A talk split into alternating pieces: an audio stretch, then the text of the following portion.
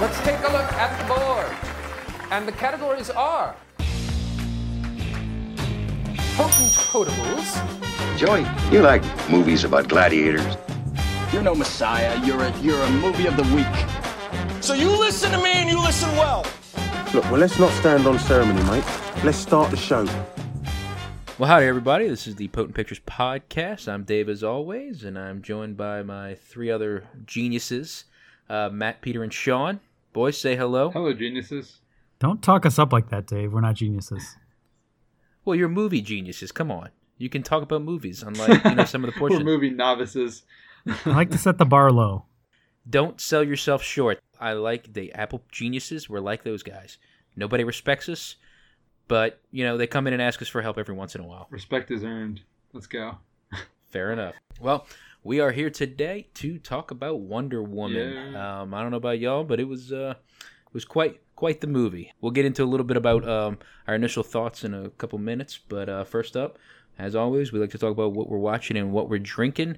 So uh, we're gonna let Sean go first this week. Shawnee, what you watching and what you drinking? Well, hot damn! I binge watched the heck out of Fargo season two uh, this week, so I kind of shot you guys a text. But this this season, uh, like, there's that aha moment in in a lot of shows, and I had that aha moment and just couldn't clap my hands enough for the writing on that show. So if you guys haven't watched Fargo yet, it's a great show. I know it's on FX, and I think right now they're just finishing or getting up near, finishing near season three.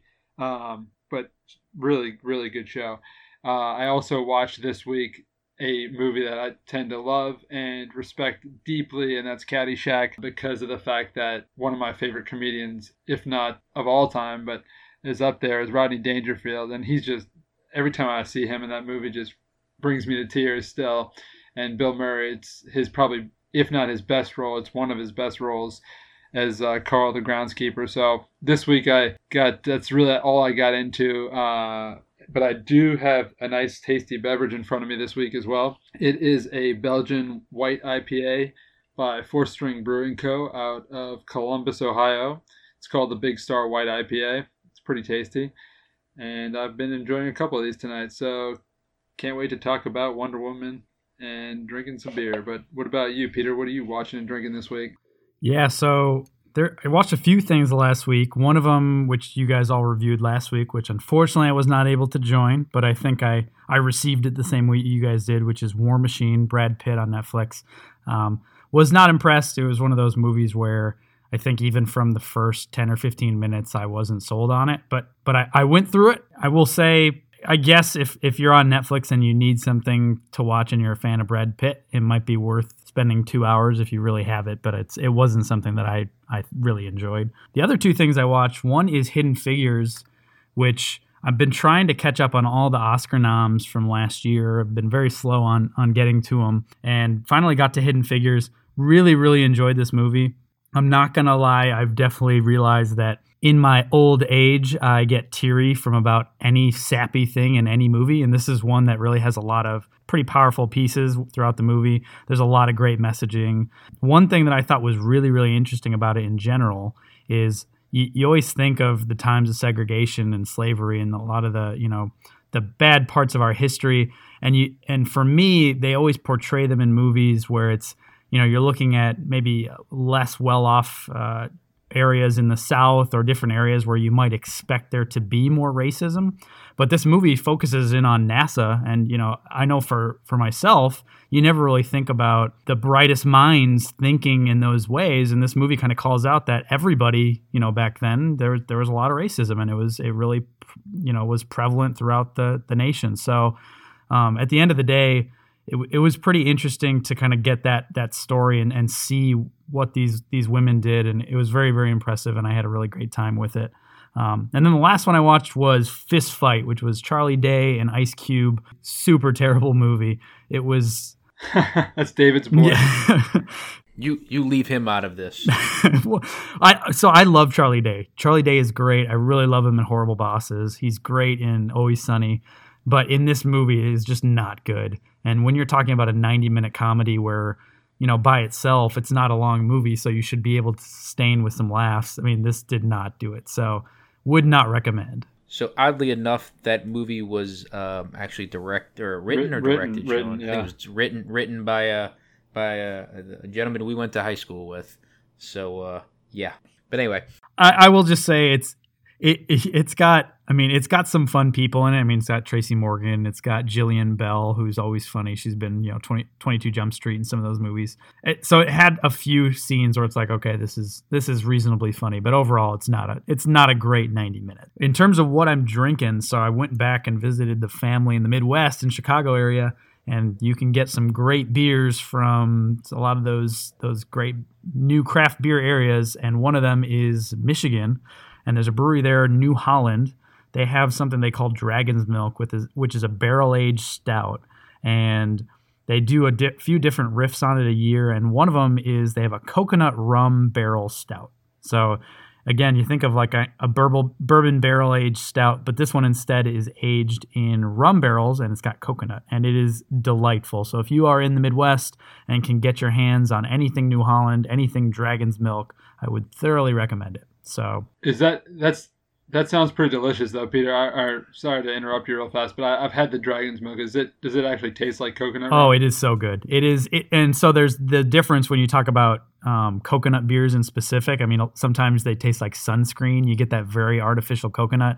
This is, I mean, it tastes like you're drinking. Uh, I'm trying to think of it. it. Lots of desserts. Uh, This is what it calls back to. So it's it's definitely a great beer, and I would thoroughly recommend it. nice. So. So yeah, with that, I will uh, go to you, Matt. What about you? So I didn't get a lot of uh, watching in over the past week. I think I pretty much just had Cheers and Futurama in the background, kind of just you know enjoying those. Shout out Ted Danson. Hey, Fat Fargo season two, perfect. Um, speaking of Fargo season two, did you like uh, Jesse Plemons?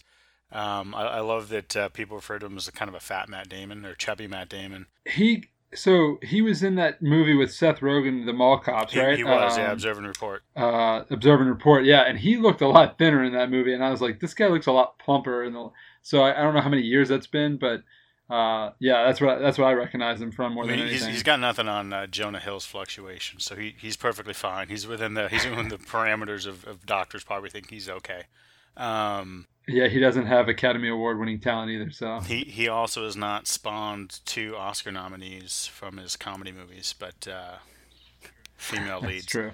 But uh, yeah, so pretty much just those, and then trying to keep up on the uh, finals for the the NBA. In terms of what I'm drinking, I just kind of walked down to the bar at the hotel and grabbed a Knob Creek bourbon and uh, drinking that. So no, nothing too exciting, nothing too. I don't think it's from the Just straight up or yeah, what? Neat. Just keep it keeping it keeping it simple. Fancy. You know, mostly because I it was the easiest thing to to bring back to the room. But uh, yeah, that's about it. What about you, Dave? Well, quick question, real fast before we jump, Matt. What do you like? Where does Knob Creek land on your like bourbons? Is that like your favorite one, or is it top three, or what? No, no, that, very fair question. I'd say top. You know, in terms of just what you can get everywhere, it's probably top top three for sure. Woodford Reserve um, would would be my top, I think. Uh, but Knob Creek's definitely available in more locations.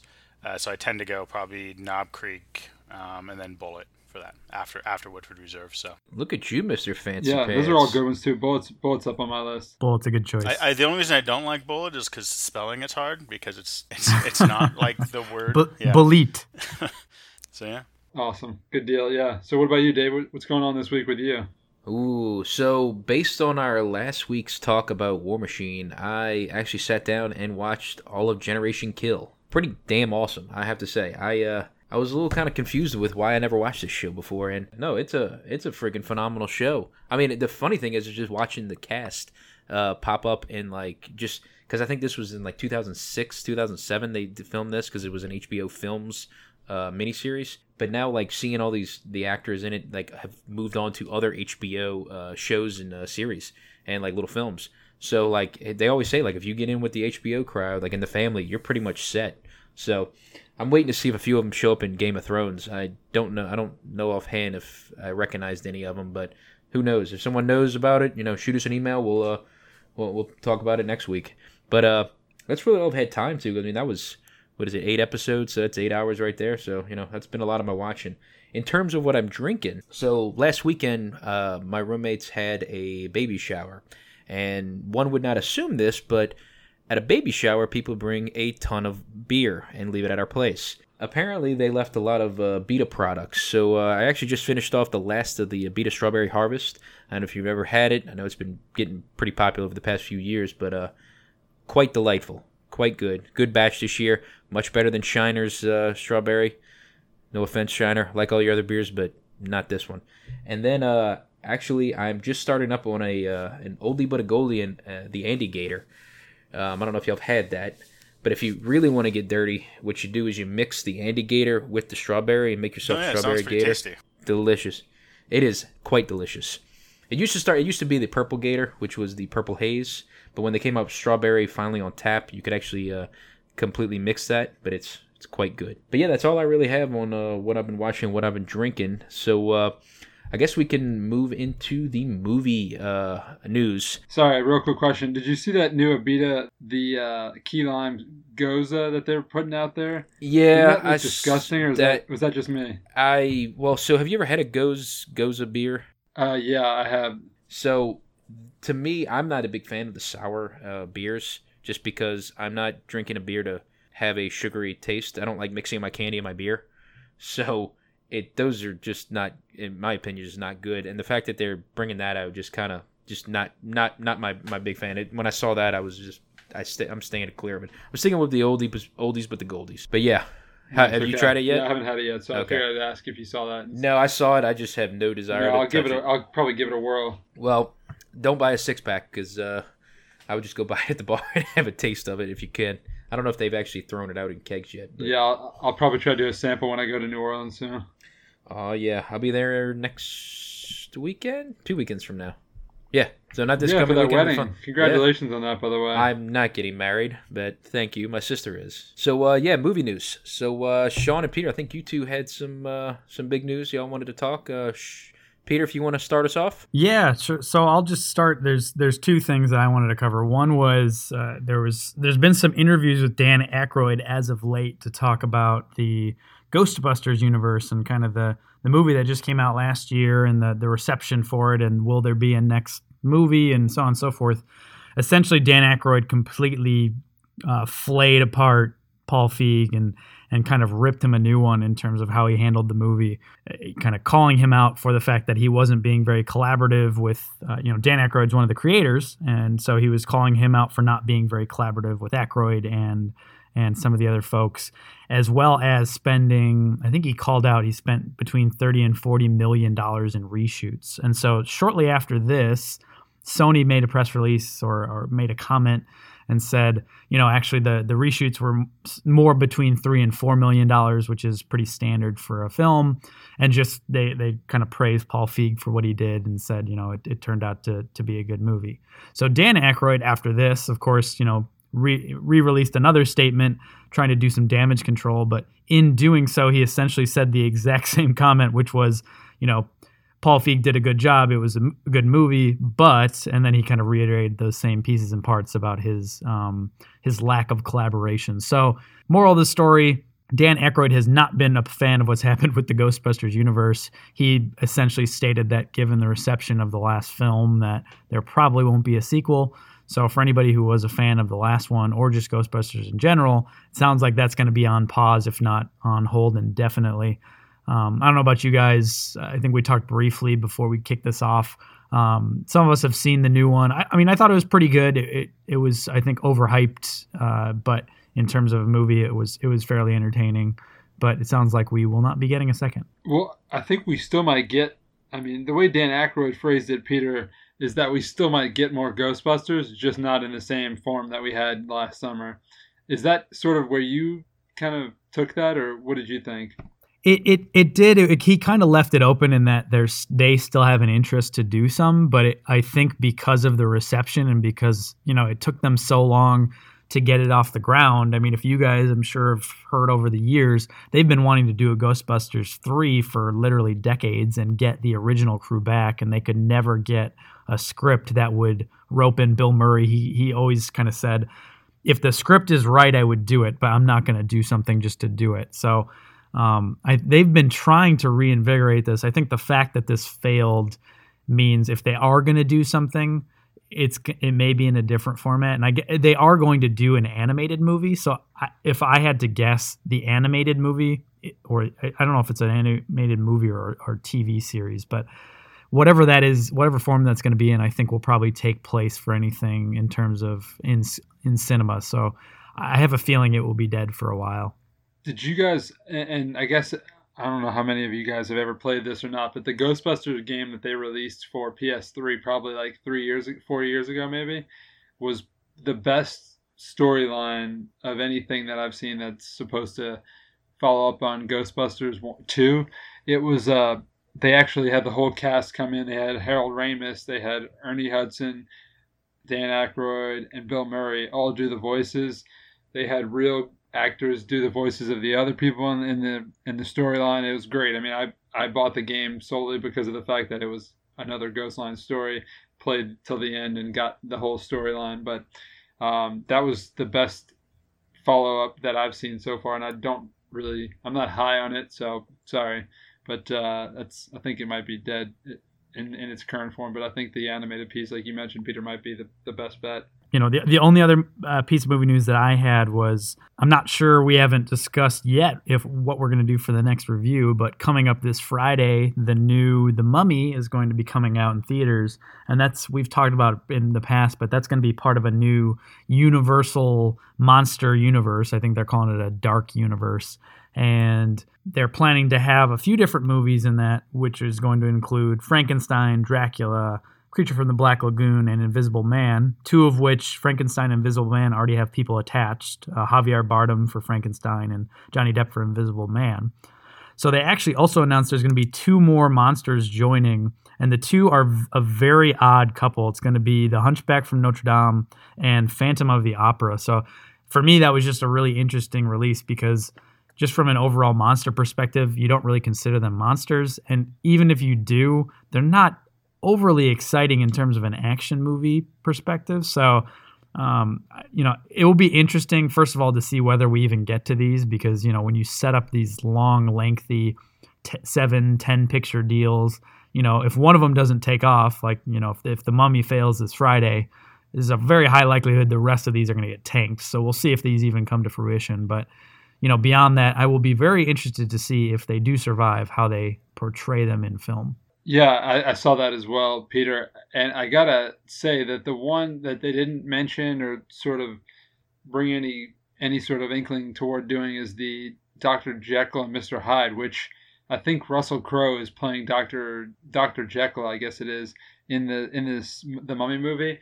So not quite sure if, if he's going to be included in that as well. But they do have a lot of big names tied to the, the supposed series. But what do you think, Matt? I think it's gonna be interesting. I'm I'm hopeful that this mummy movie, you know, this take on the mummy is gonna be good. Um, you know, the mummy that we grew up with, or kind of were grown up to, was you know Brendan Fraser, but it was kind of more of a campy, uh, fun movie. So I'm I'm looking forward to seeing the direction they take this. I, I don't know that we need an overall universe to it, and the Hunchback of Notre Dame doesn't really uh, get me excited for for the what their you know prospects are, but uh, if they do it right, you know, could could be a good time. But it, everything, everybody's so into making these universes.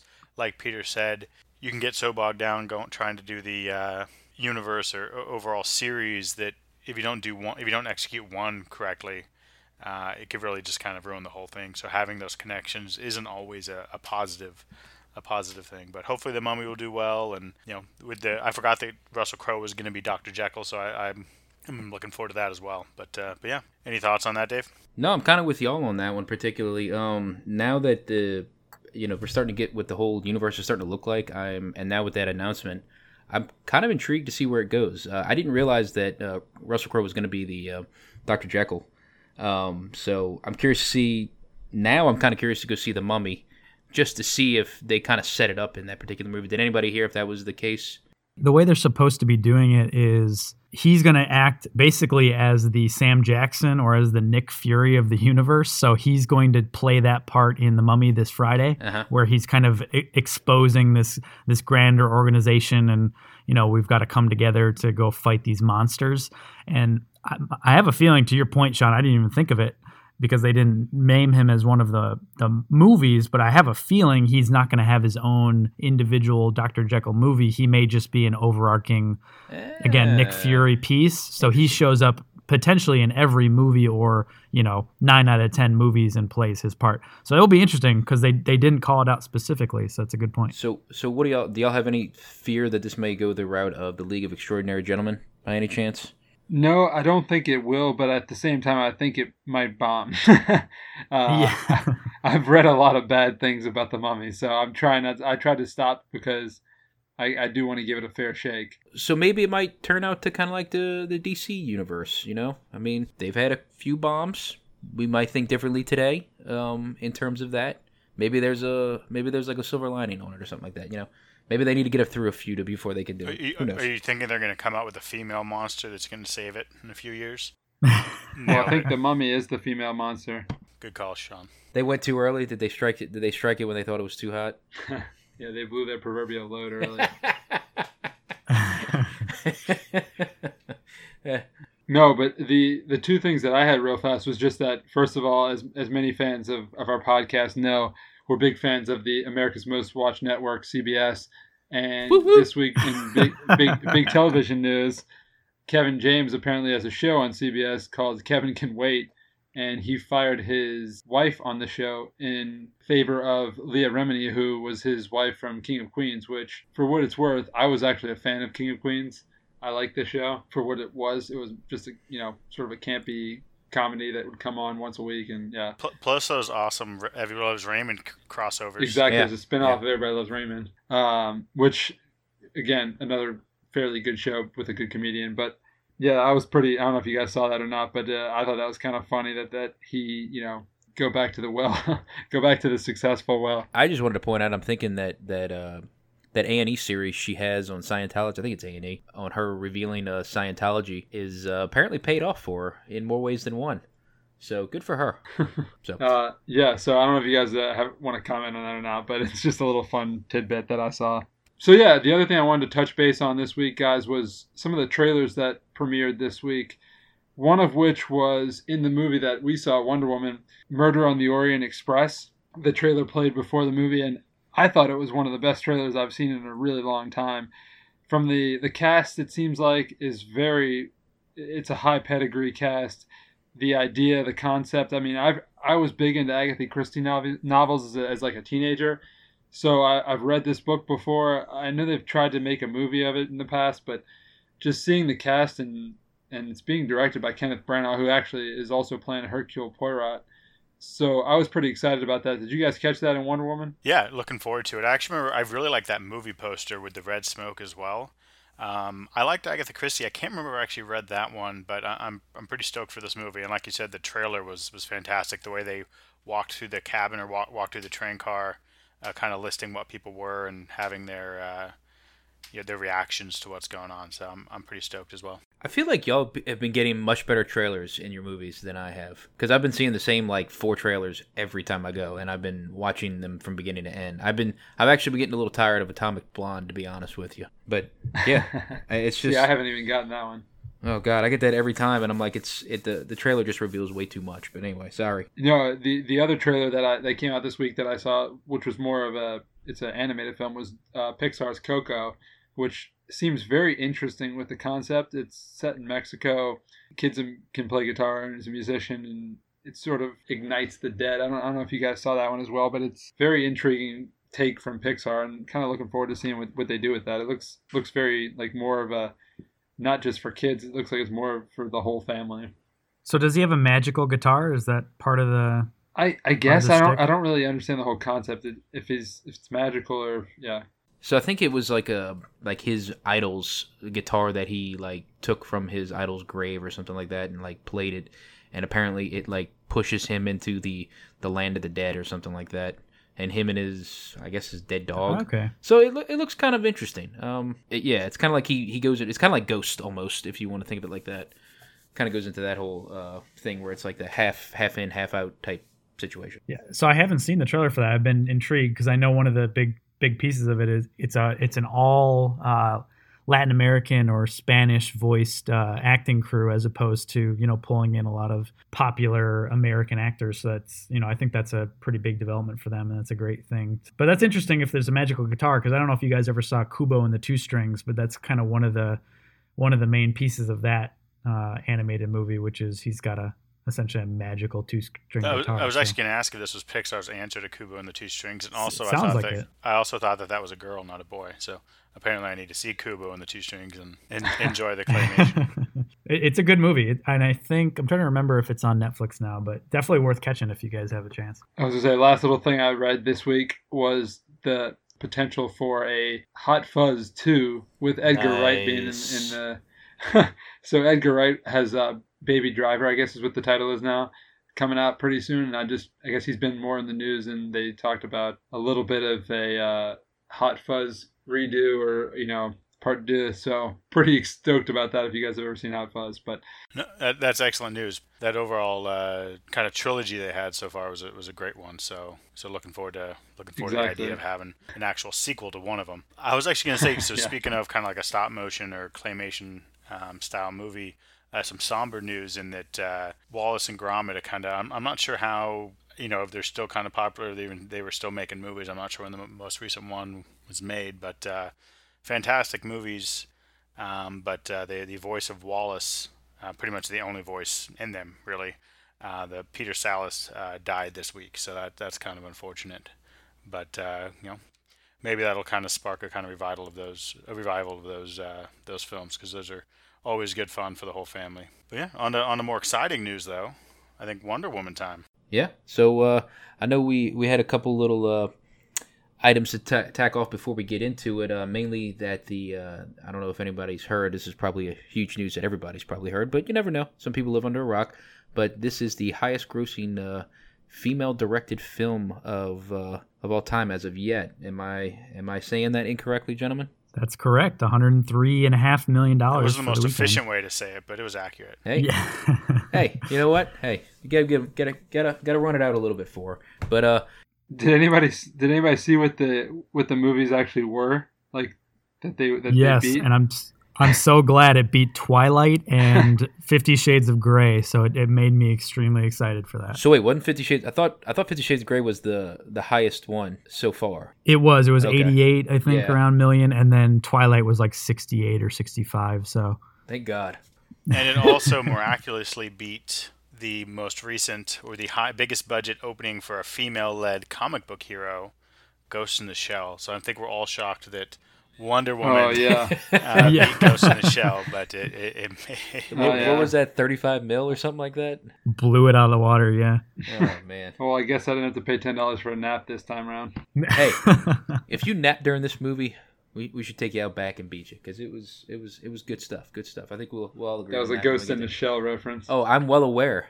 I think I fell asleep actually in, in Ghost in the Shell too. So in, in that same note, though, this is also the the biggest uh, biggest uh, opening weekend for a World War One based movie or um, set movie.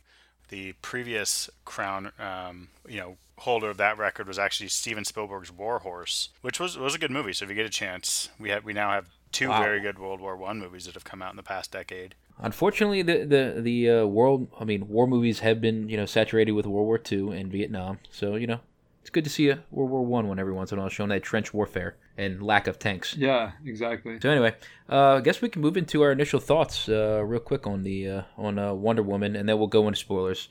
So uh, let's start with uh, Peter. How was your initial thoughts on this movie going in? So I- I think we're probably all going to mimic some of the same comments, which is the DC universe to date has been, for the most part, garbage. Um, at least in terms of what it's been billed as. I personally was not as down on Man of Steel as most. I thought I was actually fairly pleased with it. I had a good time. I, I wasn't a, a huge fan of the way they treated Superman in it, but you know, in terms of making him so somber and dark. But I thought there was a meaning to it in terms of him coming to grips with the fact that he is a god and he has to live among men and you know uh, what does he owe to these these men that treat him so poorly so i i thought there was an interesting thread there but without rambling about man of steel i mean the rest of the movies Bat- batman versus superman really didn't set the world on fire other than to critique it and suicide squad i thought was just terrible as a movie itself so you know expectations on the whole were low. There had been a lot of buzz about this movie. Um, you know, there had been folks on the set who had come out and said it was turning out to be a disaster. Things weren't on track. There was a lot of different hands in the cookie jar. So, I mean, this has been all over the place. They showed some clips during Comic Con, and there was some great reception there. I think the first trailer was a pretty powerful trailer. They kind of infused it with the theme song for Wonder Woman, which everybody loves, and eh, I know for me, it got me excited. So, so going into this, I was cautiously optimistic, and coming out, I definitely thought this movie did what it needed to do. It brought them back on track, DC universe, towards the next movies. I think if if they keep going the way this movie did, I think they're gonna definitely you know right the ship because this movie was was a great treat. I think for me, the first maybe 15, 20 minutes was a little slow. Uh, but then it hits a major action set piece somewhere probably in the first third, maybe even the first half, and that really just kicked the movie into to, you know in, into gear, and and it just kept going from there. So overall, I thoroughly enjoyed it. I thought uh, Chris Pine was great as a you know as a supporting actor. He really played well with Gal Gadot. Gal Gadot is Wonder Woman. I mean, there's when they first announced her, I was hesitant, but she has done an awesome job. I definitely think she embodies the character, and she does a great. I mean, she just does a great job. She has she has some great ways to take this character, and I think it, it played really well in the film. So, so overall, I was thoroughly pleased. I'm I'm a little bummed that we're gonna have to wait so long to see the next one that's gonna be focused on her, since she's gonna be in Justice League and not as as hyped about that one as I think I would be about a second Wonder Woman. So um, I'm really looking forward to getting to see this character again on her own. And and overall, yeah, I was really really pleased and and glad we got to go see it. So uh, with that, uh, Matt, what about you? Yeah, not, not a lot to add. Uh, it was pretty pretty stoked going into it, just from some of the positive, you know, uh, word of mouth leading up to it. I think from the Comic Con footage and, and things like that but also just because she, I think she was, you know, Wonder Woman Gal Gadot was probably the best part of uh, Batman v Superman. Really liked, you know, I didn't expect her to have that big of a role, and you know, it wasn't a huge piece, but I didn't expect her to do too much in that movie. Uh, so I was very pleasantly surprised in that. I wasn't as down on uh, Batman v Superman: Dawn of Justice as a lot of folks were, especially on on a second watch. Actually was able to ignore kind of the some of the lesser, uh, kind of less uh, less positive aspects of the film, which there were a few. But I, I am happy with the way that this. I'm sorry, the, the way that uh, Wonder Woman is is hopefully leading the DC movie universe into a better direction. Yeah, just Gal Gadot. I wasn't super, you know, like you said, Peter. I wasn't expecting too much from her as Wonder Woman and I was pretty much sold from her appearance in Justice. I'm sorry, in uh, Dawn of Justice, and this just solidified it. And um, yeah, not not much to add beyond that. I'm looking forward to talking about the movie a little bit more, and and actually having seen how you know this movie, and I hadn't seen the most recent Justice League trailer until just before this movie. I'm not super stoked about Cyborg. I'm not sure how they're gonna, you know, how that's gonna play out. But overall, I'm actually pretty excited about that movie, having seen that trailer. Uh, so it's a rare instance where seeing the trailer uh, didn't didn't kind of spoil things for me. It actually got me pretty amped up. So uh, I'm looking forward to seeing where it goes. What about you, Sean? Yeah, I think I, am going to echo a lot of what you guys were saying, but I was pretty excited when I saw this movie on Sunday morning with the nine o'clock showing with all the kiddos. I I honestly think that it benefited from the fact that it's the first time that this has been done on screen. When you have nothing to compare it to, you really it, with a lot of the way things are going these days, every like Batman, Superman, they're always compared to something else. This is something being the first time it's on screen that didn't have anything else to compare to. So went in fairly open minded. I know Gal Gadot being in Batman versus Superman. I like the way that she sort of went about her character in the film. The didn't know what to expect. I know we did get like a little bit of a a small dose of what her backstory was going to be from that that movie but then again, when we walked into this movie, you know, they kind of set it up nicely. I think that the writers did a good job with the story. The fact that it ties into World War One, which, to your point, Matt, doesn't get done that often. It's sort of the forgotten war, I guess, being at how great World War II was from a historical standpoint.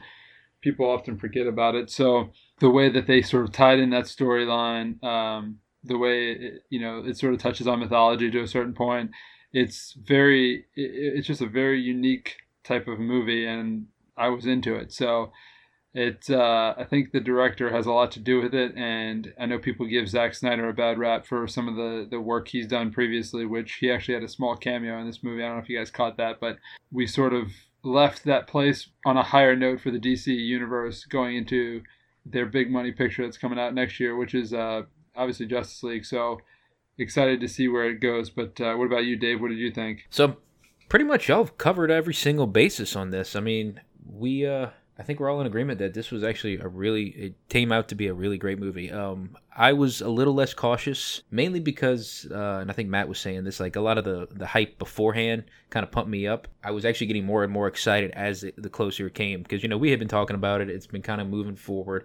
I was a little skeptical when it first came out mainly just because we were all kind of you know, coming off the the Batman vs Superman, and I think just and I'm kind of in the same boat as as Matt. I watched it a second time, didn't mind it as much. You know, I was just like, okay, it was a decent movie. I have a I have a qualm to pick about the whole DC universe, and I'll talk about it a little bit later. And it's only one minor thing, but it it seems to be an overarching theme over them all. But I'll talk about that later. But I think we were all coming off the uh, that that that real bad hype that came off of Superman. And the good news is coming out of this movie, um, now I'm really kind of excited to see Justice League. Um, you know, I'm getting to see a little bit more in the trailers with uh, Jason Momoa, who I thought I was a little skeptical as well with this, and you know we'll talk about this later going down the line. But you know, now I'm not really hating on Aquaman as much, as much as I was kind of like going, okay. I don't know how Wonder Woman's gonna do. Superman, they've kind of botching. Batman, eh some so. But with Wonder Woman coming up, maybe they can turn uh you know turn uh, Aquaman around. We'll see. Maybe it'll be like uh from Entourage and be a hit movie. So we'll see. But anyway, but uh that's all I really got on that. Great movie all around. Thoroughly enjoyed the hell out of it. But uh I guess we can move into uh, spoilers now. Talk a little bit more into it. Uh, so, how did y'all? How did y'all actually like? Real fast, David. Great, Great reference, by the way. Sorry, just wanted to throw that out there. Great entourage reference among Aquaman, Vinny hey, Chase. Hey, you know what? Without without a little Vinny Chase, we wouldn't have some other greats. You know what I mean? Yeah, like Gatsby too.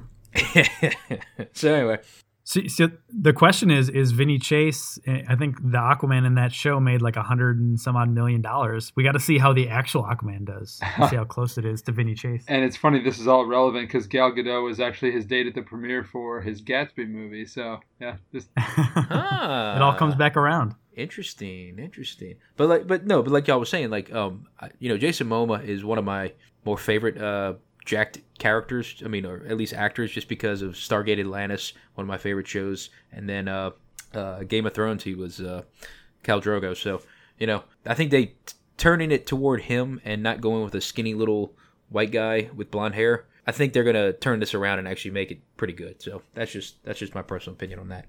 But uh, any other points y'all would like to make before we swing into spoilers? No, nope. Let's do it. Alrighty, let's do it. So up front, we started off in uh, present day, right? So you know the the tie-in this whole movie into the whole Justice League universe was was uh, the kind of the intro. So we start in present day. She's at the Louvre, and something gets delivered to her, and then the whole movie is basically a, um, uh, I guess a, a, a dream, not a dream sequence. What is it? A memory, basically, right? Flashback. Yep. Flashback. Thank you. Yep. I couldn't think of the word. Um, so how'd y'all feel about that? Do y'all think that was the right approach on this to kind of show it as an origin story? Was it an interesting way they do it? No, I said I thought that was I, I enjoyed that part of it. I think that's the only way they could do it because they sort of gave us that taste during Batman versus Superman. So they again did two things. One, they tied in Bruce Wayne and Batman because he has to be a part of everything apparently in the DC Marvel universe or DC comic universe. Sorry, Marvel does such a great job. I got get stuck in my head. He's the he's the center point. Remember that because they killed Superman. He's the glue already. that brings it all together. Exactly. Yeah. He's rich. Remember that's So- his superpower. Exactly. Until so, he drops out of the franchise. he no longer has. He doesn't have a standalone movie anymore. we're going to be optimistic here. But uh, from the time they they flash that at the beginning of the, of the movie, you know, you kind of get that sense of okay, good, they're tying this together, and then you see the picture, and then that instant of me like just like, seeing that where they're going to go. I said, oh, this is awesome. like this is this is a really cool way to do it. So uh, I I thought that overall the way they set it up was great, and the way that they executed it was was very cool. What, but but Matt, I sorry I cut you off a little bit there. What, what were you going to say? Uh, uh, basically the same. I, I think they did it just enough that uh, kind of you know made made good use of the callback or the the kind of tease from uh, of Justice, but also reminded people that you know I think this is this is of, of any of the movies in any of these comic book you know universes. I think this is the movie that's going to get more people to come see it that aren't necessarily or don't care about the overall universe or don't care about the overall uh, characters from a comic book standpoint. And so I think that was a good way to keep you know keep people that are into it interested, but also kind of remind people that aren't interested in it that there is a bigger story being told. Because you know again they probably didn't see uh, Dawn of Justice or don't care about Justice League just as yet, and maybe this will kind of spark that interest. But I, I think it was a good way to do it. Yeah, it was a good standalone kind of movie. I, I think I think everybody would agree with that. Like you, you did not necessarily. It's a good hint at the larger universe, but itself in itself could just be a, a stand a standalone movie. You know what I mean? I, I think I agree with you guys too. The only thing that I thought was odd, and I think part of it came from, you know, you guys watched War Machine last week, and I just watched it as well. And I was not a fan of the voiceover, and I also was not a fan of the voiceover used in this one to start it off because I felt like it could have just been completely silent and you kind of watching her absorb and get the picture. Um, so that was my minor critique at the beginning, but I agree. I mean, I think it's the best way to do it. It was, it definitely reminded me of um, Captain America, the first. Uh, I'm trying to remember the name of the actual yeah, name the, sec- of the, the first Avenger. Avenger. Yeah, no. exactly. I thought that was an interesting uh, kind of callback. Same sort of intro, which is you know Captain America. They find him in the ice, and then he you know flashbacks to him in current day, and how we then see how he ends up in the ice. So it's it's a very similar sort of sort of entry for this one. So are you trying to make the comparison that this might be their their uh, Captain America kind of tie-in for this to kind of bring everybody in? Would you say that this might be the tie? I, I it seems like it's taking a very similar route because especially when you look at the makeup of the movie, right? So and and other folks have made these comparisons online. You look at it, it's um, you know, it starts off with an origin story again, you know, gives you current day flashbacks to the past. We're talking about one that's a war set piece. This one happens to be World War One, whereas Captain America is World War Two. But again, very, very similar.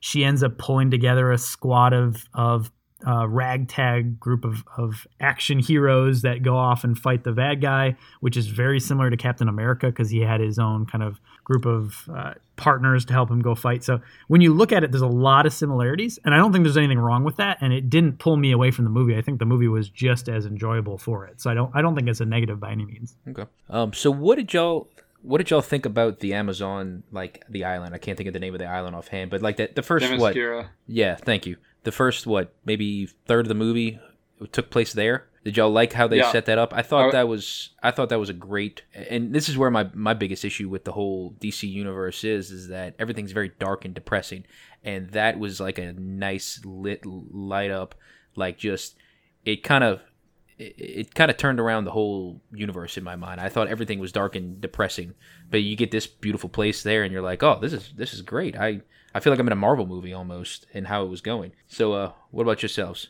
Did y'all agree with that? I, I agree absolutely, um, and I, I think just the overall kind of start there was was great for kicking off her origin, kind of going to her as a kid, growing up there, and just that background, the way that they did that story was uh, was really well done. So I, I, think that was great, and always having that kind of uh, you know you knew that then you were going to see her grow a lot because she's kind of grow, growing up in that sheltered paradise, and also you know her, you know, her mom uh, is uh, the queen is is kind of keeping her sheltered even more so than just being in that paradise. So it was it was getting me pretty amped for when she was going to you know eventually not be on the island and and uh, be in you know basically with Chris Pine doing some World War One stuff. So that was a great way to start things off. Yeah, and, and I'll just sort of get into that a little bit. So I thought that the the whole idea of having them on the island of the Themyscira and how they're secluded, and it seems as if there's a bubble, as if it's a uh, sort of like the, the Bermuda Triangle, where things get lost in that sort of. Wait, you mean the you mean the storm around Skull Island, right? That's exactly what I was thinking about the whole damn Good time. call. But it's yeah. also like the Bermuda Triangle, though, as is where it's like the, the ships get lost because they don't know where. I mean, they basically don't know where they, they are. I guess I don't know. E- either way, it's like the fog separates shields them from the island itself. But when you know when you see that sort of setting that they're in, and, and the way that the they sort of live on an island of just women um, that were put there by Zeus and the, and the Greek mythology tie-in and the the strong female characters that they have and you see how she kind of grows up and they treat her as if she's you know she's sort of they need to protect her because she's special and the, the the strong female general in Robin Wright, who uh, w- was intriguing because I saw, you know, she kind of trains Wonder Woman in, in, the film, and her character is the general that sort of leads the the army of Amazons. But uh, I, which, by the way, I don't know if you guys saw, she actually is in the Justice League too. I just was reading that today, so um, it, it, I'm assuming that's going to be like a throwback sequence. But it just just the the idea of the island and how they come to sort of interact with the outside world was very I thought that was very cool and, and you sort of get the this sort of I joked about this term, but the childlike wonderment that Wonder Woman possesses possesses at times because of the fact that it's a whole new world to her outside of the island of Themyscira that they that Chris Pine opens her up to. But uh, just a lot of things were going on, and I'm probably reviewing a little bit more than what you guys wanted to know. I, would love to hear what you guys thought. I'm going to kind of push this aside and, and kind of ask you, what do you guys think about the vibe of the film, like the versus the depression that David touched on, the other Marvel movie or the other sorry DC movies, versus this, and it's it's more upbeat than the other DC movies. Wouldn't you say? Yeah, I mean, I think you're totally right. What I find really interesting about this compared to the rest is this is kind of has the the mood and the kind of uh, feel of what you would have expected coming from a Superman movie in that she is kind of I mean, Wonder Woman is, you know, truth, justice, in the American way, but Superman is also kind of embodies a lot of those pieces as well.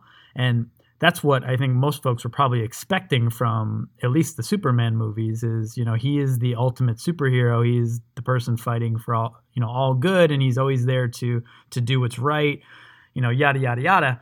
Um, this movie definitely embodies that so much better than the Superman movie, and I I find it really interesting because it is a complete 180 from where the universe is going. Um, so yeah, I mean, for me, I like where they're taking it. the The question that I have is, you know, is this a a part because Patty Jenkins, the director of Wonder Woman, really took the reins and got to do her own thing, and they let her take it where they wanted, as opposed to you know Zack Snyder's vision vision of the universe, or is this a um, recalculation on DC and Warner Brothers' part to kind of right the ship, or is it um, you know just a fact of what they were planning to do all along? And I think you know we'll probably never know.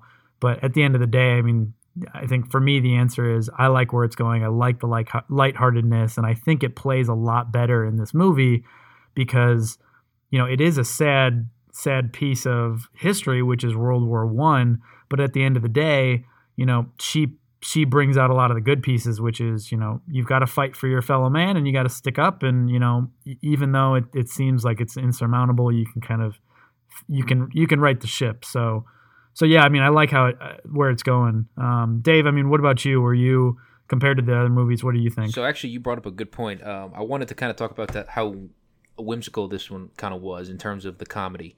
Um, the other movies in in this universe so far have just been kind of very serious, and they really didn't take it very lighthearted in certain places. This movie, I thought it it really just played to the her, as Sean put it, her childlike uh her childlike wonder. But anyway, she uh you know the way the way she would kind of talk about things there was jokes they they threw a lot of it in here that was great chris pine delivered a lot the the group of um i can't even honestly think of the other guys uh Sameer you had like Charlie, the Chief, all those guys. They delivered lines that were just perfect. And I thought, I think it, it's gonna. I think it might be them actually steering the uh, Warner Warner Brothers and DC kind of steering it back into uh, into right because I think they've seen what Marvel Universe has done where it's more lighthearted than serious, and I think it draws a bigger crowd at that point. They tried the serious stuff, and you know, I think what Suicide Squad had a few lighthearted moments here and there, but mainly just because those people were crazy and it's funny to laugh at crazy people at times. But but the depressing portion of it, if because I think they did one, it was really just one big scene where it was kind of depressing, and I think it was the the final battle with uh, Ares, and that was the one thing during the movie that just kind of took me out of it because it, it was completely different than the, the, the rest of the entire movie. It was very dark and depressing, and I was like, okay, now I'm back into what Superman uh, versus Batman was, and then kind of what the previews for um, Justice League have actually been showing, where it's very dark and depressing. It doesn't seem like it's a very light movie in terms of like the, the filming. So hopefully, maybe they'll learn from what they what has happened with Wonder Woman, and maybe maybe take the the steer a little bit better, kind of move it toward the whimsical a little bit, and maybe they'll bring in more. Maybe it'll be a nice rival for Marvel. Who knows? Uh, Sean, did you have uh, anything on this? Yeah, I was going to say that the the lightheartedness you were talking about. So the the thing that I did see in the trailer from the the Justice League that gave me some hope was a little bit of the interaction with uh, Bruce Wayne and uh, Aquaman's character. They seem to have a pretty good banter going on. And then they also have the part when Ezra Miller, the the one line that I picked up that showed a little bit of light lightheartedness in the in the uh, trailer was when Ezra Miller said, "How did you get all? You know, what's your superpower?" And Bruce Wayne's just like, "I'm rich." I thought that was kind of funny. Um, so sort sort of shows that they're playing poking fun at each other a little bit. But also with this movie that I want to kind of touch on was I, I love um, I, the guy uh, Ewen Bremner, who played Charlie in this movie.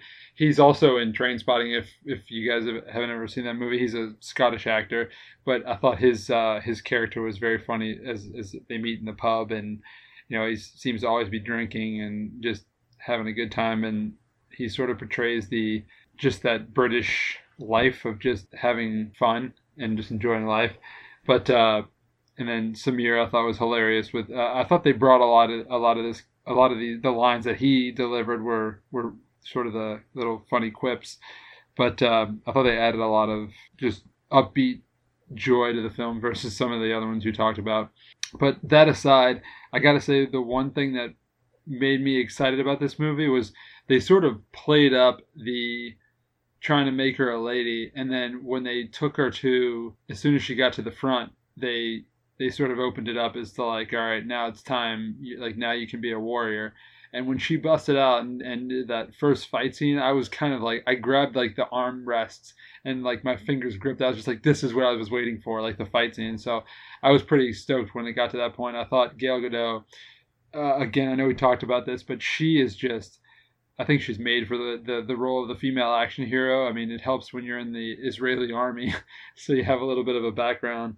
But uh, yeah, that uh, I think that she did a great job with the action scenes, and she gets into it. I, I guess I, I, just was excited for the overall part of the film, and it, it, it sort of led to you know it kind of goes moves along um, well, the action scenes pick up when they get to the front, and then they get into the uh, the proverbial shit. Yeah, but that's so, so that's kind of where I am with the movie. But but what about you, Matt? So definitely agree with you on that point. When, once they get to the uh, you know get into the trenches, and she kind of you know almost the first time you really see her as Wonder Woman, you know voluntarily, especially not just during training or not just because somebody's uh, attacking you know them on the island. Um, but you know which you know we don't really need to get into, but it was just fantastic to see. And, and speaking of the trenches, I just wanted to add to the kind of the whole you know overall feel to this movie versus the rest. You know, the trench warfare is probably one of the darkest moments um, in you know in in warfare. Right, it's a miserable place. The way that this movie was able to handle that, both show that, but also kind of keep the lighthearted momentum going at the same time of these characters. Um, you know, it was obviously serious at that point, but it, it didn't get to the full on depression where, you know, these people in a city named Metropolis are you know super dark and depressing. So it, it was a great great kind of sense there. But uh, at that point when when she decides to go and fight, there was a moment where I didn't think she was going to, and I was going to be actually pretty furious with the movie just because she had been taking kind of you know the the leadership of, of Chris Pine's character because he's obviously from the, the world of man. So she's kind of trusting his experience to help her do the right thing um, and not kind of jump the gun. And when she finally just said, "Screw this, I'm gonna go do it," I was stoked. I, I didn't I didn't exactly tear into my, my seat cushion or the the uh, armrests, but I, I was I was just as excited as Sean. I'd say, fantastic work.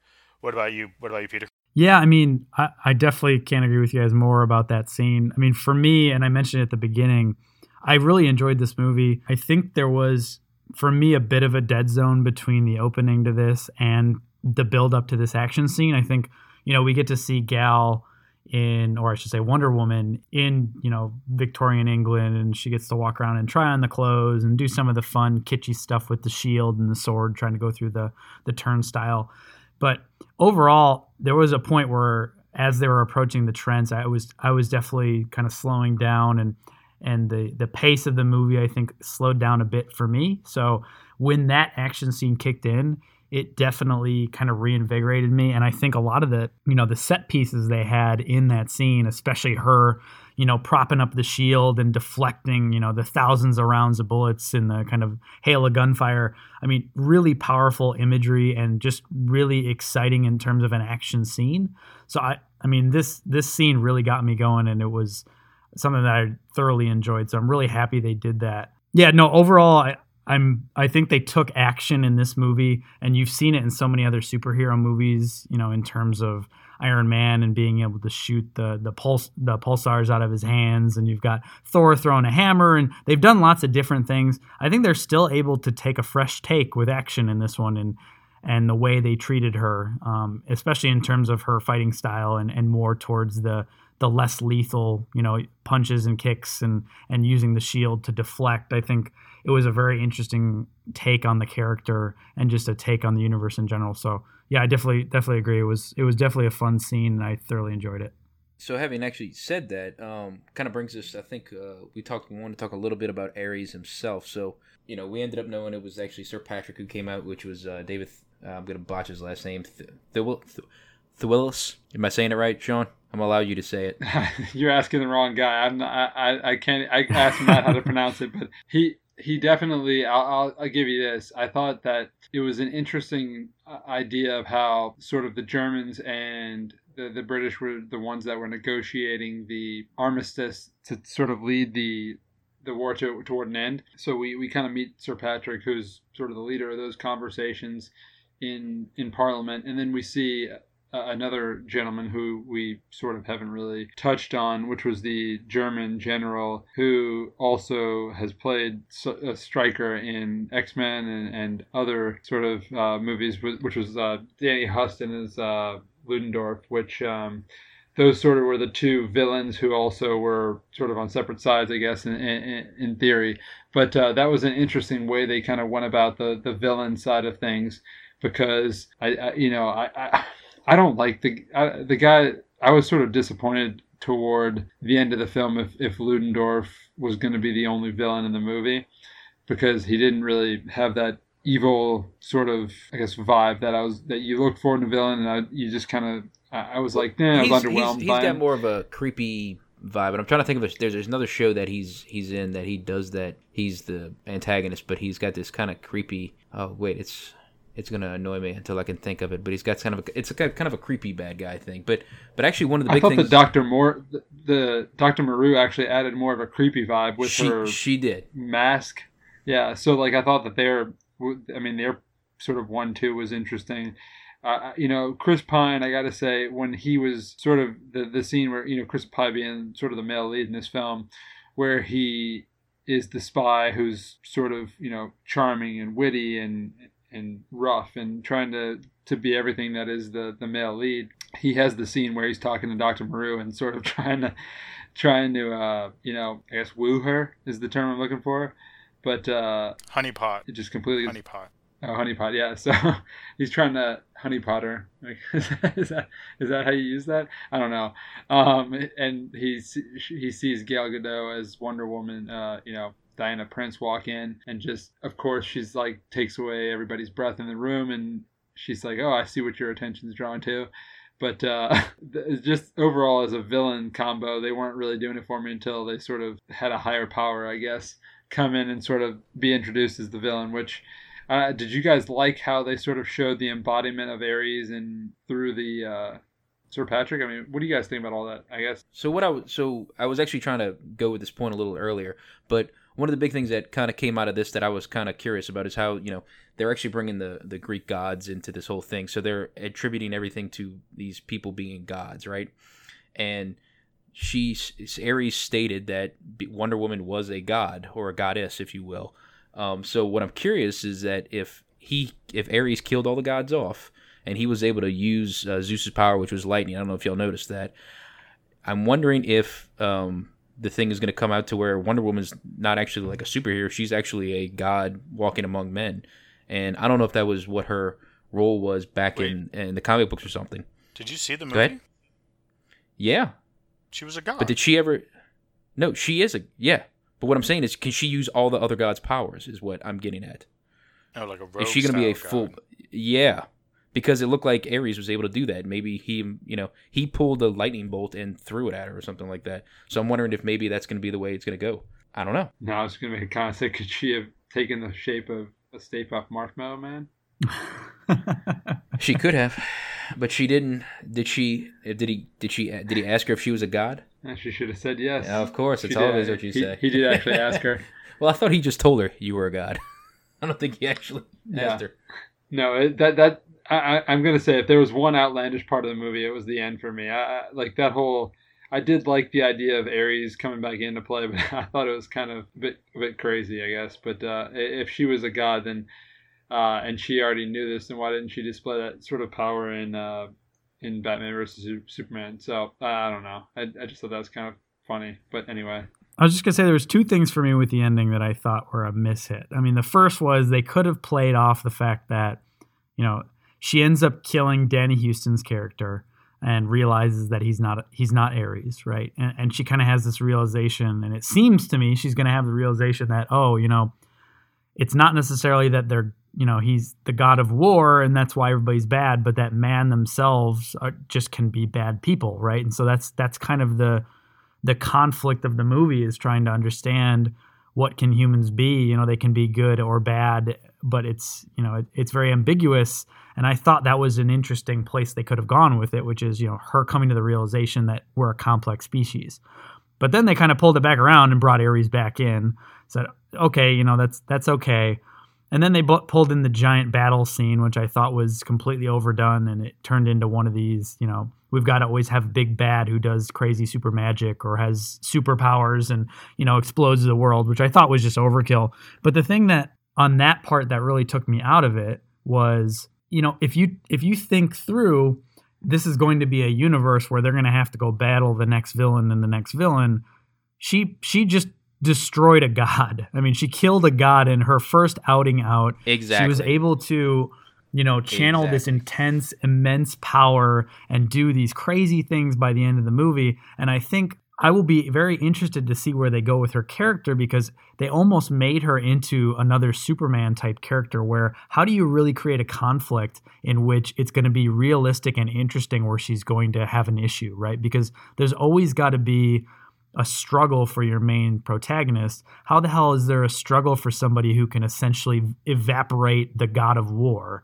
So I I thought they they went too far with it because it's now going to be hard to up that in the next movies. And I you know without getting into spoilers on Justice League, I mean Justice League brings in a very big bad villain.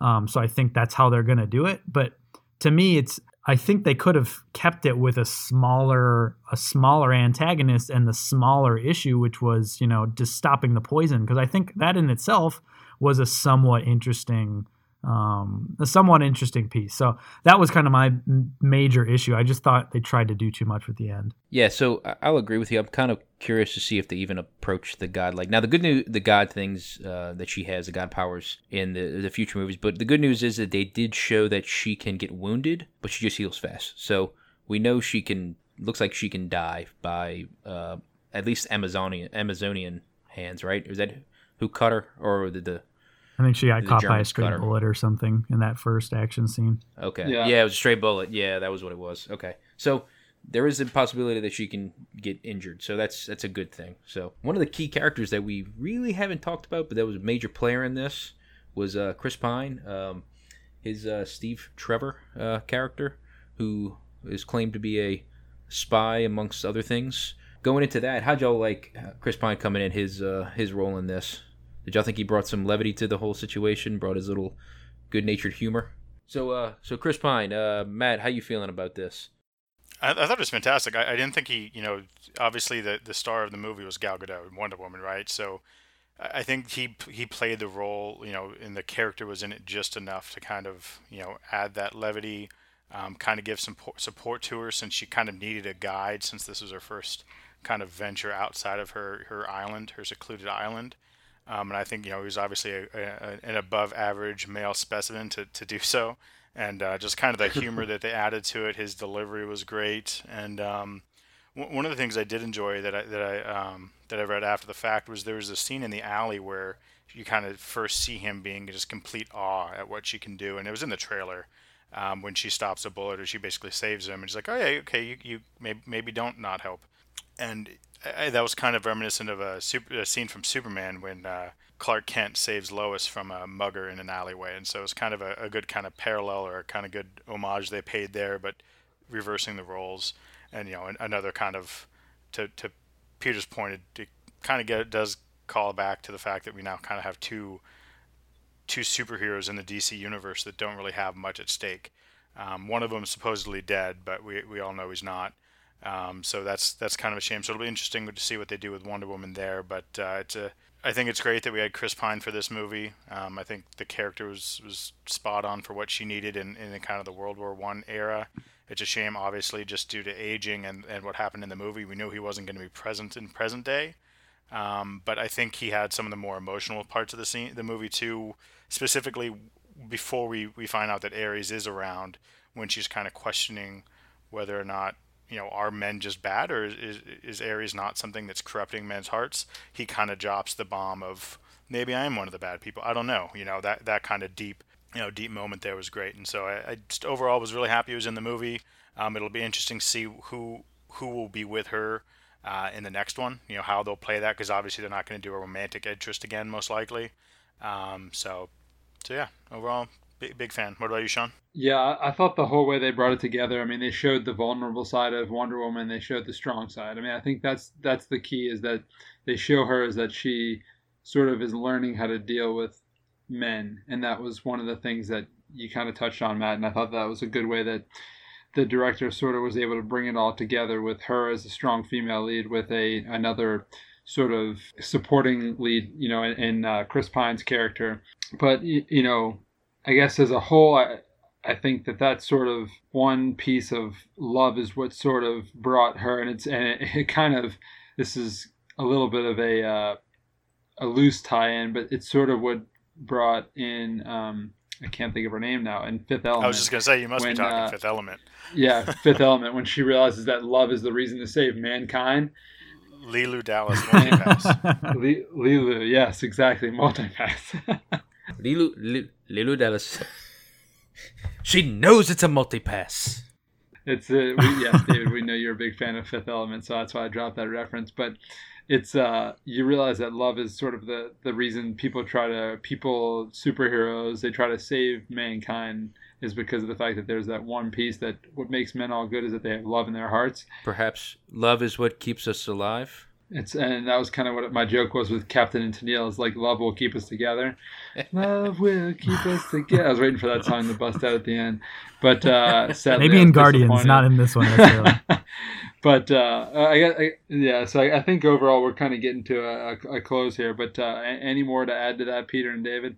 So I have one quick thing that I was thinking. So I really liked Chris Pine. Um, one thing that came to mind was it's a bummer we won't get to see him because spoiler he dies. But I was I had this quick thought when I was actually in the theater because a while back they had tossed around his name to play the Green Lantern, um, and he had been you know. Uh, not interviewing, but he had been auditioning for that role, and then they ended up announcing him for this.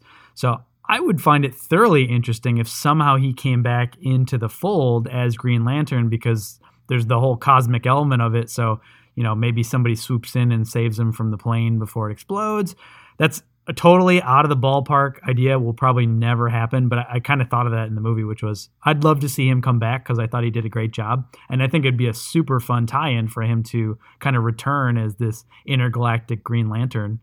Uh, so yeah, totally random, but I don't know if it also works because poison's green, so it's perfect. See, there we go. There we go. Uh...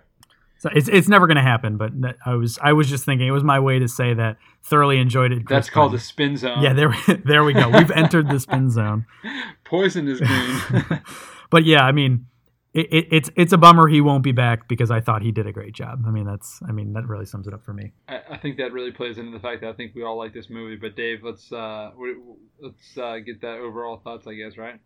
Oh, hey, I mean, look, if we're talking Chris Pine, I have thoroughly enjoyed like ninety percent of the movies he's been in. So when he pops up on the screen, I like how he takes kind of a a humorous role, uh, or a role that one would think that would be more serious, and he kind of put puts like a humorous twist on it. I mean, heck, remember? Um, I don't know if you remember Smoking Aces. Great, great character he played in that. Um, Oh, I forgot about that. yeah, yeah. I mean, heck, look at Captain Kirk, what he did with that. I mean, how can you, you know, you can't really hate that stuff. So coming into this, thought he was great. Always enjoy him. I think he was cast perfectly for this type of role. Uh, but really, I think y'all covered everything else on him on that. But uh, I don't really have much more to talk on him because you know I thoroughly enjoy everything he's in, more or less. So uh, Well, I think the only thing, thing to add is that he and he and Wonder Woman had snoo snoo, so that was pretty sweet. Um, but I I also wanted to I also wanted to call out. Um, thank you for the Futurama reference. Death by Snoo Snoo. well, I mean Amazon, right? I mean you can't you can't think of Amazon women and not think of Amazonian women in the mood. But uh, the other thing I wanted to talk on a more serious note, I actually really liked the um, kind of theme they did to Wonder Woman in uh, Dawn of Justice, and the entire movie I was sitting there waiting for that. And I meant to mention Oh, this when we were talking about when she ventured into no man's land when they're in the trench- trenches, but that that that was half the reason I got excited was just who, whoever did that score, whoever did that uh, Yeah. theme was just phenomenal. It was just such a such a great great um, and well done uh, piece of. Uh, I was just gonna say that was Hans Zimmer. So I mean, it, oh, was it? Oh, okay. yeah, it explains Well, why I it's so good. I guess yeah, that does explain it. Yeah. so, yeah, you know, Totally with if you. For no, if for no other reason, I'm gonna, I'm excited to see Justice League just because I know she's in it, so we'll get to hear that. Um, so so yeah. I, I'm totally with you. I actually was bummed it wasn't more often in the movie. Uh, and I actually was reading a real quick article, and they kind of mentioned it's a really hard theme to work into such a lighthearted movie because it's this this hardcore kind of um, rock and roll electric guitar, so it doesn't really fit when you're frolicking through uh, Themyscira. But um, yeah, I'm totally with you. I thought that was a huge part of what made that scene so exciting. That's actually a fair point. Was it only two scenes where they actually they only did it in two scenes, correct? It was that, and then at the very end when she killed or when she was fighting. Um, Ares, yeah. oh yeah. yeah, no, was it Ares or was it uh, during Ludendorff? I think it was. I actually don't know.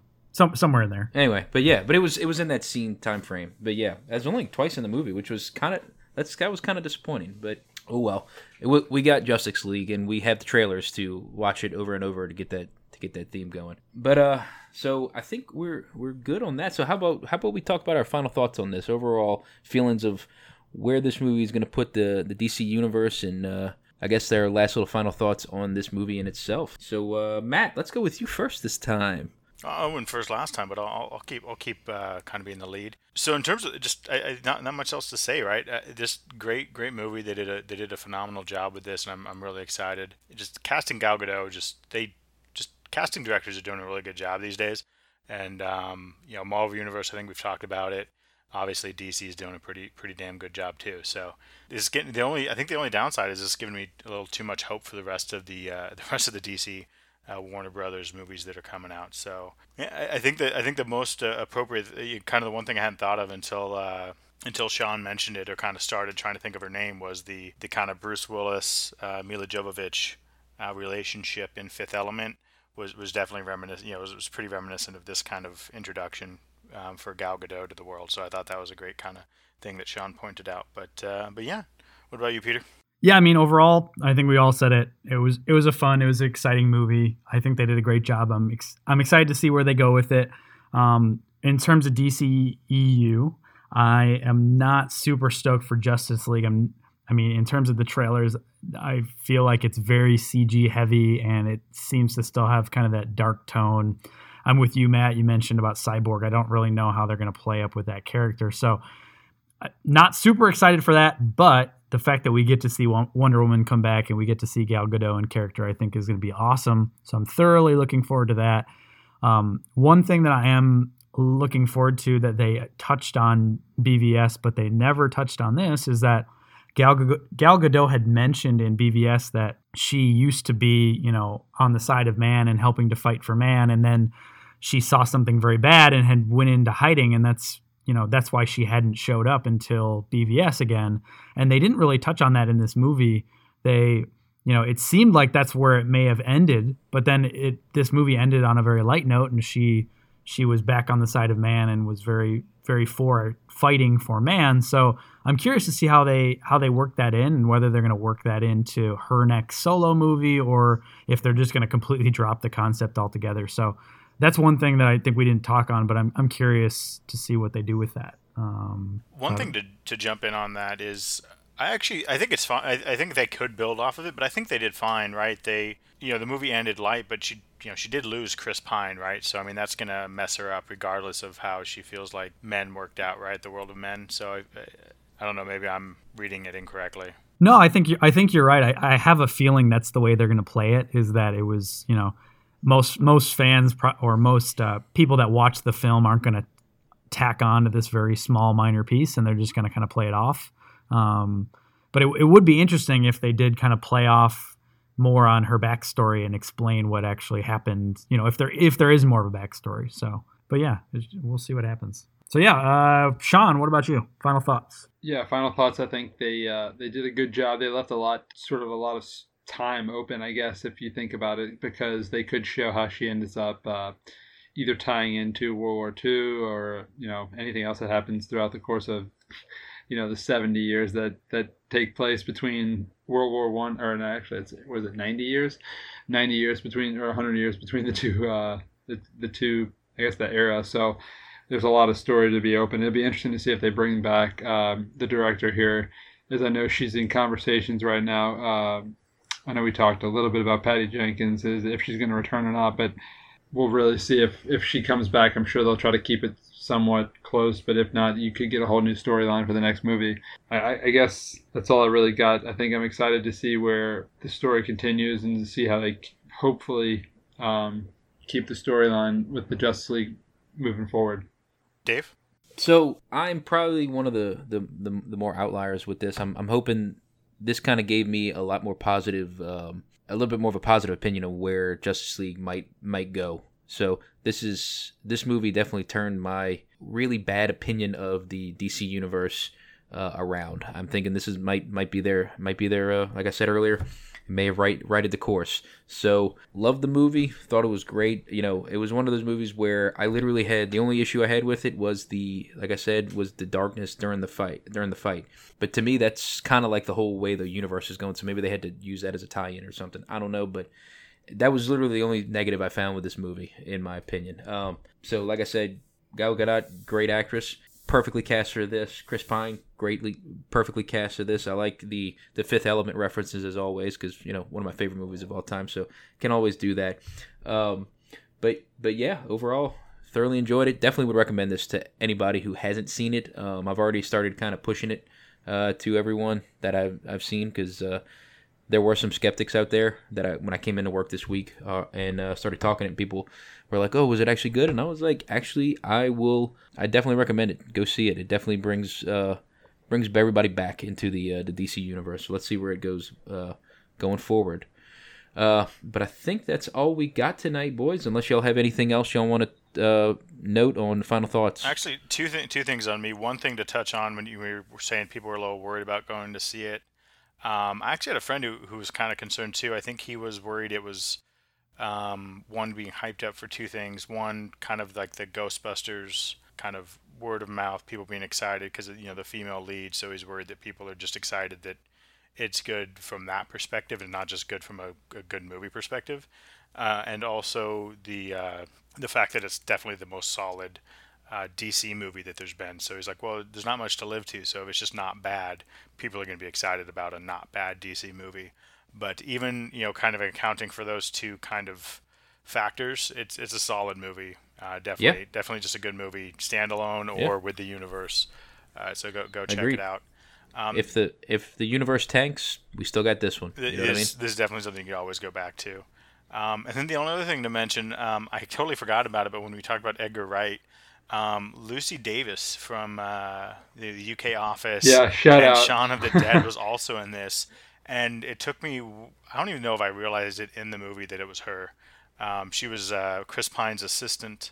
Um, Oh, just- okay. Yeah. I- I- So, yeah, um, I I had that in my notes, Matt, and I completely forgot about it because she's Oh. she's hilarious. She kind of adds a little bit of humor as yeah, well. the the kind of dress, the kind of dressing and outfit trying on scene was uh, was was well done. Yeah, overall, just nice to have her. And when she was carrying the sword, like, oh well, this this is this is easy. Um, I thought that was great. So was was happy to have I her in did. this. I did not catch that. Good nice. call. Yeah. I wow. Okay, that's awesome. All right. Well, uh, I think I think we've uh, more or less talked as much as we can on uh, Wonder Woman. Obviously, we all liked it, but uh, I think we'll swing into our potent picks uh, portion right now. So, uh, uh, Sean, how about you go first this time? Yeah, I, I think I'll stick with the trend. Um, since we were talking a little bit about Gal Gadot as Wonder Woman, I uh, went back and, and looked at her IMDb and saw she got an early start on Entourage as uh, a Vinny Chase girlfriend. So I watched uh, like a few episodes of Entourage, and just that show for what it was at the time. You know, the first few seasons were really engaging and really fun, lighthearted, good comedy. So uh, I, I recommend if anybody out there hasn't seen Entourage, the first few seasons are definitely uh, worthy of of watching. So go and check out Entourage, good HBO show. Ari Gold plays uh, and, basically an agent who is based on a real life person who runs my company. So um, highly recommend it.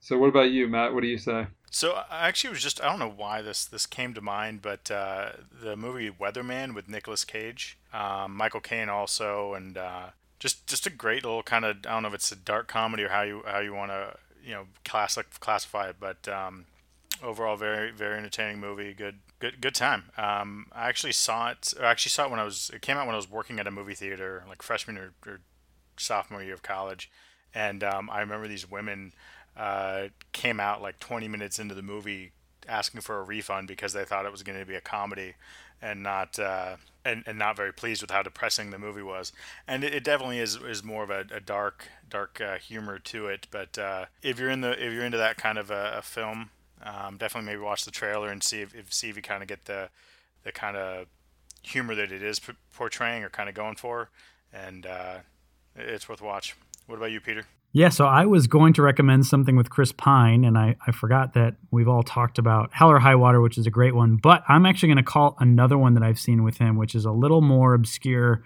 It's called Z for Zachariah. Came out in 2015. I don't know if you guys have seen this. Margot Robbie and uh, Chiwetel Ejiofor, is that Yeah. right? Exactly. Yeah. How was that? That's so that's a great movie. So I mean, real quick, it's Huh. based on a po- post-apocalyptic civilization. You're essentially there with Margot Robbie, who's who's living in essentially kind of like a farmhouse out in the wilderness, and she's trying to deal with this this uh, you know apocalyptic world. There's been some sort of disease, so there's nobody else around. It's kind of the last man on earth type piece. Um, and then she comes into contact with a Chiwetel. Uh, man, I'm gonna butcher the name, and I think you just said it really well, Matt. So. It was um, still a butcher, so it doesn't matter. yeah. awesome actor though. Um, runs into him as well as Chris Pine. Really fun movie, or I shouldn't say fun. It's a really good movie. It is uh, very much a drama, thriller, sci-fi movie, but but really worth it. I would definitely recommend it. And uh, Chris Pine comes out in spades in this one, so so definitely go catch it. Dave, what about you? Actually, real real quick, when you're talking Chris Pine movie, I was really hoping you were going to talk about uh, For Love of War. Crap, I can't even remember the movie. The one with him and uh, Tom Hardy and Reese Witherspoon. Oh Yes. yeah, Uh, that is Um, a that's a good one. just a, just a lighthearted romantic. Oh, comedy, This Means just War, yeah. seeing- This means war. Thank this you. means war. Yeah, Yep. just kind of a um, live action, almost spy versus spy, Mad, you know, Mad Magazine throughout the entire movie. But uh, but I'm, I'm glad to hear you mentioned uh, Z, Z for Zachariah because I remember it coming out, but I've never actually seen it or heard anything from anybody about it. So I think I'll have to check that out. definitely go catch it. I think it's worth it. I'm trying to see where it. I'm pretty sure it's streaming somewhere that you can catch it. Let me see here. Yeah, it's on Hulu. So for anybody who has Hulu or Amazon Prime, it's on both. So definitely go catch it. It's a fun movie or a good movie. I So uh, with y'all talking about Ben with Ben Foster and um, uh, Hell or High Water, a uh, great movie that I just thought about right now was uh, Pandorum. I don't know if y'all saw it back in the day, uh, about 2009. It was uh, Dennis Quaid and uh, Ben Foster movie about a colonization ship. Uh, that things go um, a little awry when uh, Ben Foster awakes. So uh, that's all I'll leave to you. Um, it's got some interesting uh, concepts and uh, kind of an interesting take on the colonization. Uh, different than that movie Passengers that uh, we we may have talked about in the past with uh, Chris Pratt and uh, uh, Jennifer Lawrence. A little bit different, more of a horror of of that type of movie. Even though if you want to consider Passengers a bit of a horror, considering what Chris Pratt did, but we'll leave that to the uh, leave that to your opinion. But uh, other than that, I think we are uh, good on uh, potent picks this week. So uh, going next week, we'll obviously. I think we're mainly because we've been talking about the Monster Universe or the MonsterVerse or whatever they're calling it these days.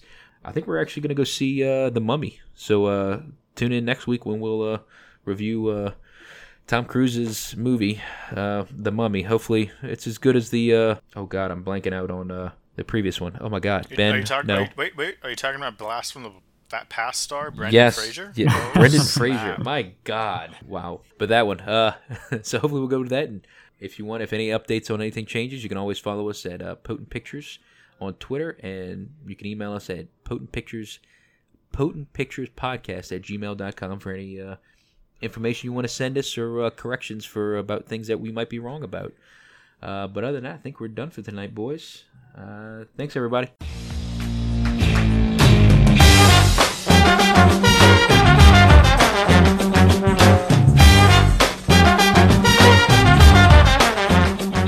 Here's a quick thing. How the hell does your boy Jonah Hill? I feel like that guy's gonna die early because Oh, because the weight loss. yeah, weight gain wait, game he yeah, plays? exactly. Like he and it's not. Did he lose it again? He's back to like this is the the thinnest I've ever seen him.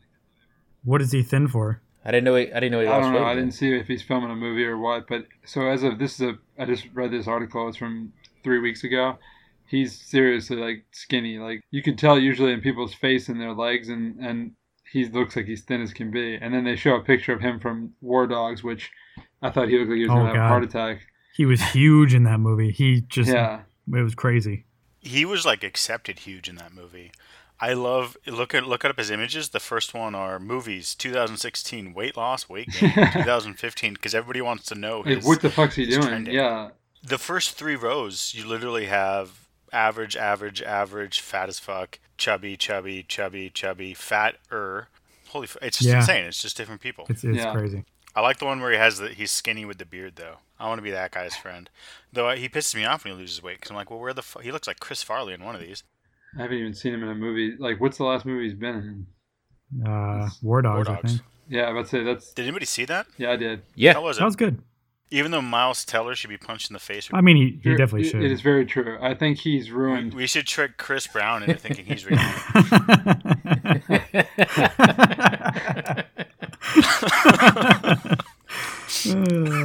wow. He, uh, Speaking of speaking of which, did y'all see that there's going to be a Chris Brown uh, documentary movie? no, I didn't. Had that wonderful preview the other day. Is it going to just be him beating people or what? Well, I assume it's gonna be. That's what I assume was hoping it was gonna titled be. "Falsely Accused."